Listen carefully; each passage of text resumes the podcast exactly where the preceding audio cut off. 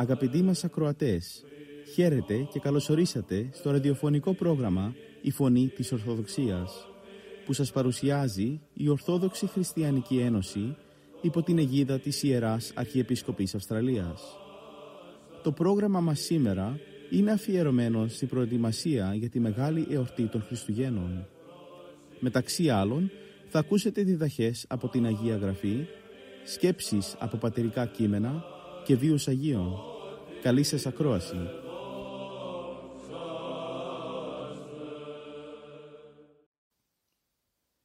Η σημερινή μας εκπομπή αναφέρεται στη γνωστή ιστορία του Λάζαρου και του Πλούσιου από το Καταλουκά Ευαγγέλιο, 16ο κεφάλαιο, στίχη 19 με 31.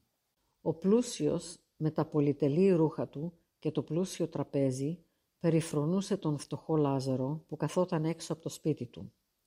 Όταν πέθανε ο Λάζαρος πήγε κοντά στον Αβραάμ.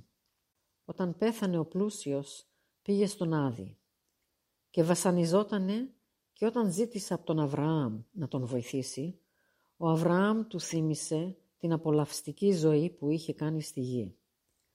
Και όταν του ζήτησε να προειδοποιήσει τα αδέλφια του, του είπε ο Αβραάμ ότι έχουν τον νόμο του Θεού. Στην Ορθοδοξία υπάρχει συνεργία μεταξύ ελεημοσύνη και την χάρη του Θεού. Η ελεημοσύνη είναι μέρος της πορείας μας προς τη σωτηρία. Ο Θεός ο οποίος υπάρχει μέσα μας είναι αγάπη και ταπείνωση και σαν χριστιανοί δεν δείχνουμε αγάπη προς τον συνάνθρωπό μας για κανένα άλλο λόγο αλλά για τη θεραπεία της ψυχής μας γιατί προσπαθούμε να μοιάσουμε το Θεό ο οποίος είναι αγάπη και έλεος. Σήμερα θα αναφερθώ σε ορισμένα πράγματα που είπε ο Άγιος Ιωάννης ο Χρυσόστομος πάνω στο θέμα αυτό. Μας λέει ο Άγιος Ιωάννης ότι δεν πρέπει να συμπεριφερόμαστε διαφορετικά στους φτωχούς. Λέει γιατί προσφέρεις κάθισμα σε έναν με ωραία ρούχα και όχι σε κάποιον που είναι ντυμένος φτωχά; Γιατί διακρίνεται, δεν διάλεξε ο Θεός τους φτωχούς στη γη να είναι πλούσιοι στη πίστη; Γιατί ατιμάτε τους φτωχούς; Λέει να μην αναρωτιόμαστε πώς κατάντησε έτσι ο άνθρωπος. Αν δεις κάποιον που υποφέρει, μην είσαι περίεργος και να θέλεις να μάθεις πιο πολλά. Το ότι υποφέρει είναι αρκετό για να δικαιολογήσει τη βοήθειά σου. Δεν χρειάζεται να ρωτήσεις γιατί.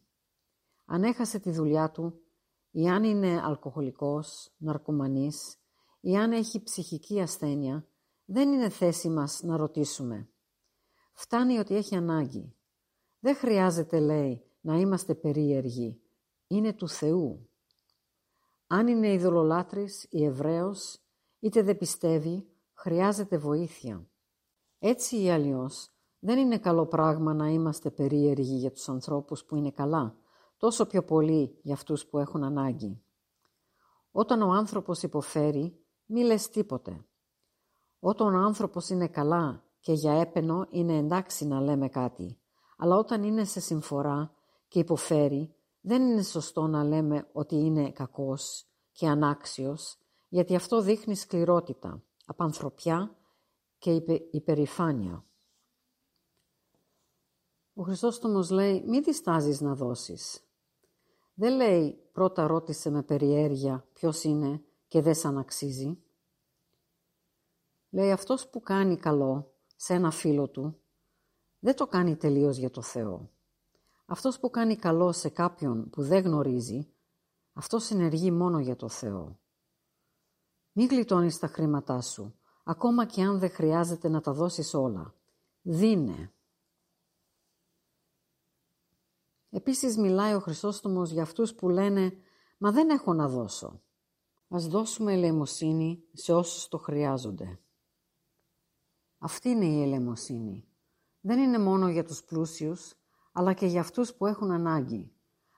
Ακόμα και αν κάποιος ζητιανεύει για να ζήσει, το μάθημα είναι και για αυτόν. Δεν υπάρχει κανείς που είναι τόσο φτωχός που δεν μπορεί να δώσει κάτι, όπως η χείρα στο ναό. Δεν είναι η ποσότητα που έχει σημασία, αλλά ο τρόπος και η θέληση του εύσπλαχνου. Ο Θεός υπολογίζει το, τη θέληση, όχι το δώρο, και κρίνει κατάλληλα. Επίσης λέει ο Άγιος Ιωάννης ότι ο Θεός προτιμάει την ελεημοσύνη παρά τη θυσία. Λέει να μιμηθούμε αυτό από το οποίο έχουμε σωθεί, δηλαδή την ελεημοσύνη. Ας την αγαπήσουμε, ας την τιμήσουμε πιο πολύ από τα πλούτη, ας έχουμε ελεήμον ψυχή. Δεν υπάρχει τίποτα άλλο που χαρακτηρίζει τον χριστιανό παρά την ελεημοσύνη. Δεν υπάρχει τίποτα που ούτε οι άπιστοι ούτε οι πιστοί δεν θαυμάζουν παρά την ελεημοσύνη. Πόσο συχνά χρειαζόμαστε κι εμείς ελεημοσύνη και λέμε στο Θεό «Ελέησόν με, ο Θεός κατά το μέγα ελαιόν σου». «Κύριε ελέησον». Πώς μπορούμε να ζητάμε έλεος από το Θεό όταν εμείς δεν είμαστε διαθετημένοι να δείχνουμε έλεος στους άλλους; Στη πρώτη εκκλησία κάτι που ξεχώριζε τους χριστιανούς και που τράβηξε πολλούς στην εκκλησία ήταν ότι βοηθούσαν τον κόσμο. Τάιζαν τους φτωχούς, κυδεύανε τους πεθαμένους και όλα αυτά άγγιζαν τις καρδιές των ανθρώπων. Λέει ο Άγιος Χρυσόστομος, ας αρχίζουμε με τον αυτό μας. Όχι ότι εμείς θα αρχίσουμε πρώτοι. Μιλάμε για συνεργεία. Ποια η διαφορά μεταξύ την ελεημοσύνη που δείχνουμε και την ελεημοσύνη του Θεού; Εμείς δεν αρχίσαμε. Ο Θεός άρχισε. Ο Θεός έδωσε τη χάρη Του. Ο Θεός μας δημιούργησε. Δημιούργησε τον κόσμο και όλα του κόσμου για μας. Ενσαρκώθηκε για μας, σταυρώθηκε για μας, αναστήθηκε για μας. Εμείς δεν αρχίσαμε, αλλά ο Θεός άρχισε, με το να δείξει ελεημοσύνη προς εμάς. Ας τον ακολουθήσουμε. Πολλές φορές αναρωτιόμαστε πόσο να δώσω. Ο Άγιος Ιωάννης λέει «Κρατάς τα λεφτά σου, αλλά όταν τα κρατάς δεν μπορούν να σε κρατήσουν». Γιατί τα λέω αυτά; Σε ανθρώπους που δεν καταλαβαίνουν; Αν δίνουν λίγα, νομίζουν ότι έχουν δώσει πολλά. Ελεημοσύνη είναι να αδειάσεις, όπως η χείρα. Αν δεν μπορούμε να δώσουμε όπως έδωσε η χείρα, τότε να δώσουμε αυτά που μας περισσεύουν. Κράτησε αυτά που χρειάζεσαι, όχι τα παραπάνω. Πολλές φορές αναρωτιόμαστε αν αξίζουν οι φτωχοί. Ο Άγιος Ιωάννης λέει ότι οι φτωχοί υπάρχουν για τη σωτηρία μας. Επίσης λέει «τάιζε τους φτωχούς για να μην ταΐζεις στις φωτιές της κόλασης όπως ο πλούσιος». Προτείνει στους ανθρώπους όταν περνούν ένα φτωχό να σκεφτούν τι θα έκαναν αν ήταν στη θέση του και να κάνουν αυτό που άλλοι θα έκαναν για αυτούς. Αν είμαστε σε θέση ανάγκης, δεν θα θέλαμε να μας βοηθήσουν οι άλλοι. Σκέψου λέει ότι είναι ελεύθερος άνθρωπος, σαν και σένα, ότι έχει το ίδιο ανάστημα με σένα και ότι έχετε πολλά κοινά. Αλλά πολλές φορές δεν το έχουμε ούτε στο ίδιο επίπεδο με τα σκυλιά μας. Τα σκυλιά τα ταΐζουμε, αλλά ο ελεύθερος φτωχός ατιμάται και πεινάει. Όπως ακριβώς ο φτωχός στην παραβολή της σημερινή. Σας λέω ότι ο φτωχός αυτός σου είναι πιο χρήσιμος και από τους δούλους σου, γιατί θα σταθεί δίπλα σου την ημέρα της Δευτέρας Παρουσίας και θα σε λυτρώσει από τη φωτιά.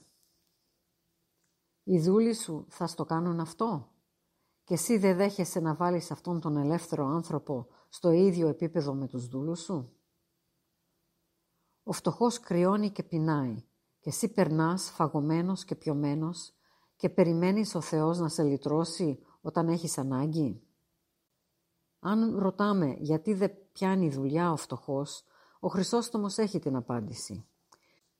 Μη ρωτάς γιατί ο φτωχός δεν δουλεύει. Μη το φωνάζεις απατεώνα γιατί νομίζεις ότι θα πάρει κάτι από σένα και θα το πουλήσει αμέσως; Γιατί εσύ προσέχεις τα υπάρχοντά σου σωστά; Είναι όλοι φτωχοί γιατί είναι τεμπέληδες; Δεν υπάρχουν φτωχοί γιατί έχασαν τη δουλειά τους ή αρρώστησαν ή πάθανε δυστύχημα; Δεν τρεπόμαστε; Μη κατηγορείτε. Αν λέτε ότι έχει μέσα και προσποιείτε, τότε κατηγορείτε τον εαυτό σας, όχι εκείνον. Εσείς γιατί ζητάτε ελεημοσύνες συνεχώς από το Θεό, ενώ κατηγορείτε αυτούς που ζητάνε ελεημοσύνη από σας;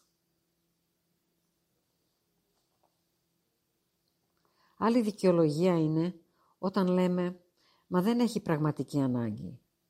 Ο Χρυσόστομος λέει «Ζητιανεύει ο άνθρωπος όταν τα έχει όλα» Ο πλούσιος ζητιανεύει; Καλύτερα να πεθάνει παρά να ζητιανεύει. Αφού υπάρχουν φτωχοί, γιατί δεν δίνεται; Είναι δικαιολογίες. Όπως είπε ο Χριστός, δώσε σε όσους σου ζητάν και όποιος δανειστεί από εσένα, μη τον απομακρύνεται. Ο Χριστός έδωσε εντολή να δώσουμε σε όποιον ζητάει. Ο Χριστός λέει άπλωσε το χέρι σου και μη το σφίγγεις.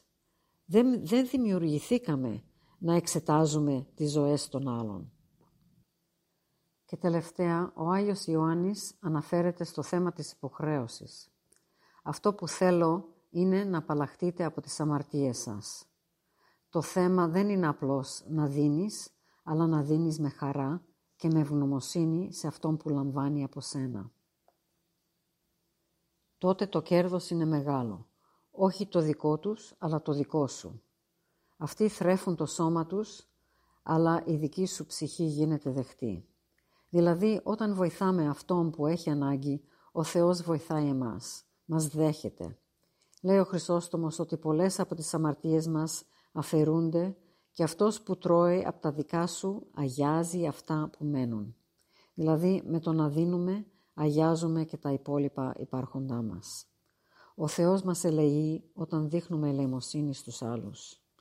Ο πλούσιος, αν έδειχνε λίγη ελεημοσύνη στον φτωχό, δεν θα κεγότανε στη κόλαση.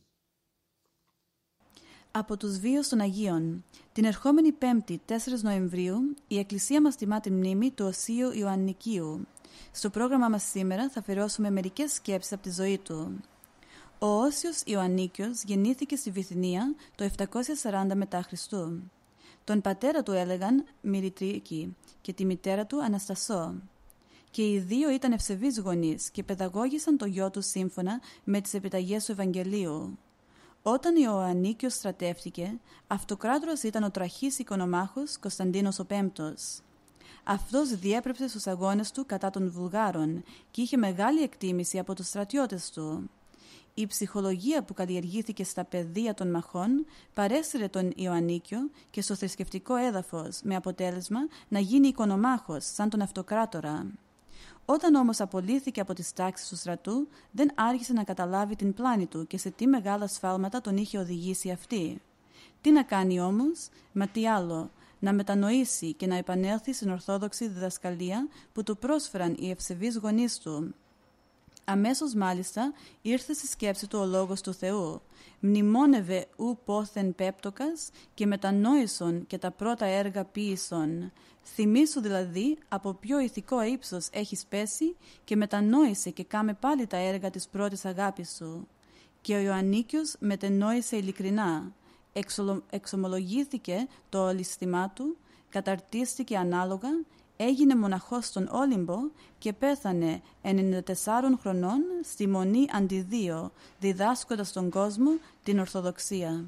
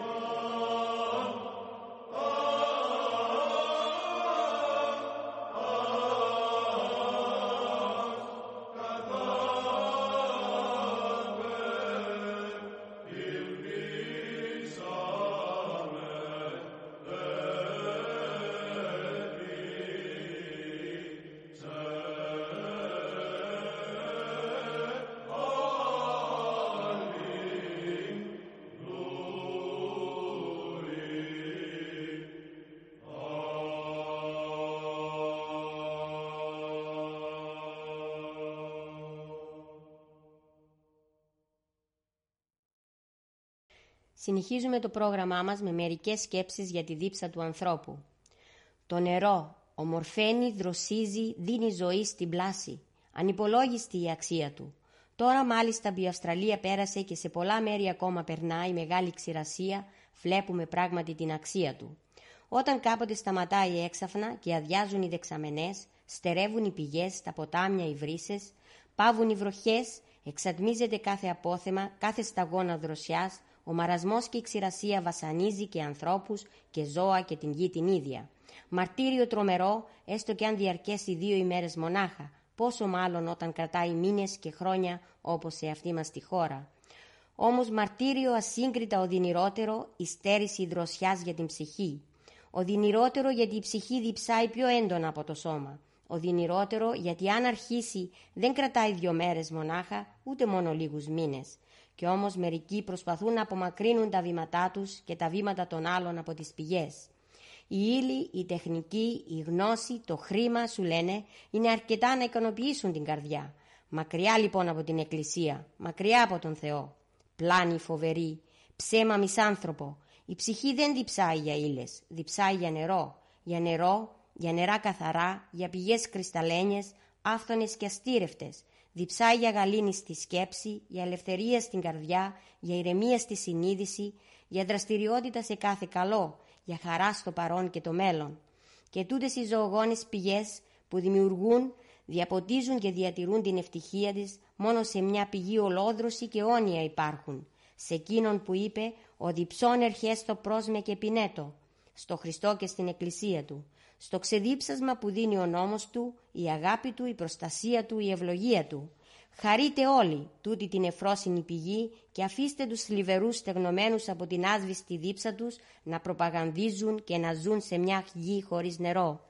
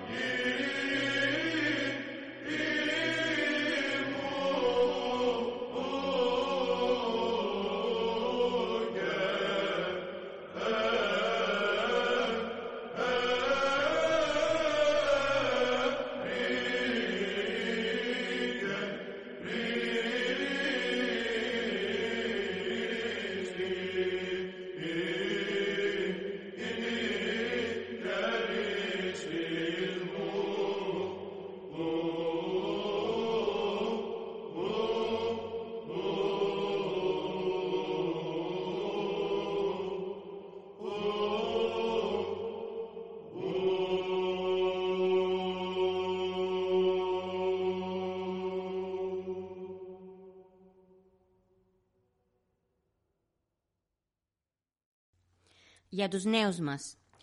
Πολλοί εσωτερικά υποφέρουν, στενοχωρούνται γιατί ποτέ δεν δέχτηκαν τον εαυτό τους με τους περι... περιορισμούς του και τις ικανότητές του. Ίσως δεν έχεις πολύ καλή υγεία, ούτε μεγάλη μόρφωση. Δεν κατόρθωσες να προοδεύσεις πολύ στη δουλειά σου. Δεν έγινες πλούσιος. Δεν απέκτησες φήμη. Δεν μπορείς μερικές φορές να συμφιλειωθείς με την κατάστασή σου και συνεχώς βασανίζεσαι με τις σκέψεις. Αν είχα καλή υγεία θα έκανα το ένα και το άλλο. Φυσικά ο τάδε κάνει αυτό ή εκείνο. Αν είχα εγώ την μόρφωσή του, τα πλούτη του, θα βλέπατε τι θα έφτιαχνα. Αν, αν. Και στη φωνή σου εκδηλώνεται κάποια αγανάκτησης και μνησικακία εναντίον των άλλων, εναντίον της ζωής. Όσο δεν θα έχεις πραγματικά αποδεχθεί τα όρια σου, τίποτα το στέρεο δεν θα μπορέσεις να χτίσεις, γιατί σπαταλάς τον καιρό σου επιθυμώντας εργαλεία που βρίσκονται σε χέρια άλλων, χωρίς να αντιλαμβάνεσαι ότι και εσύ κατέχεις εργαλεία διάφορα μεν, αλλά που και αυτά έχουν αξία, τονίζει ένας σύγχρονος διανοητής. Όσο καταστρεπτικό είναι να αρνείσαι τις ικανότητές σου, τα προσόντα που ο Θεός σου χάρισε, άλλο τόσο καταστρεπτικό είναι να υποφέρεις για την έλλειψη του ενός ή του άλλου ταλέντου, φθονώντας εκείνους που τα έχουν. Μην κοιτάζεις όλο το εργαλείο που έχει ο άλλος. Μην ζηλεύεις για το ένα ή το άλλο ταλέντο που έχει, αλλά κοίταξε τα δικά σου, πάρτα στα χέρια σου και εργάσου. Αν μπορείς κάτι να αλλάξεις, αν μπορείς να βελτιώσεις την θέση σου, να αναπτύξεις τη μικρή σου δουλειά, επιδώσου ήρεμα και με υπομονή στην προσπάθεια. Αν πάλι παρόλη τη θέλησή σου και τις συνεχείς προσπάθειές σου, δεν μπορείς να κάνεις κάτι, να δεχθείς την κατάσταση όπως είναι. Ο κάθε άνθρωπος μοιάζει με ένα δοχείο που χωράει 10, 20, 100 κιλά υγρού. Μη θέλεις να χωρέσεις περισσότερο γιατί θα χυθεί και όχι μόνο θα πάει χαμένο, αλλά και πιθανώς να πάθεις διάρρηξη και να ρεζιλευτείς ούτε όμως να γεμίσεις το δοχείο σου με λιγότερο υγρό, γιατί τότε ποτέ δεν θα πάψεις να είσαι άδειος. Δεν πρόκειται να αφήσεις τον εαυτό σου να συντριβεί κάτω από το βάρος των ελλείψεών σου, αλλά να τη σηκώσεις και με τα χαρίσματα που έχεις να προσφέρεις ό,τι μπορείς.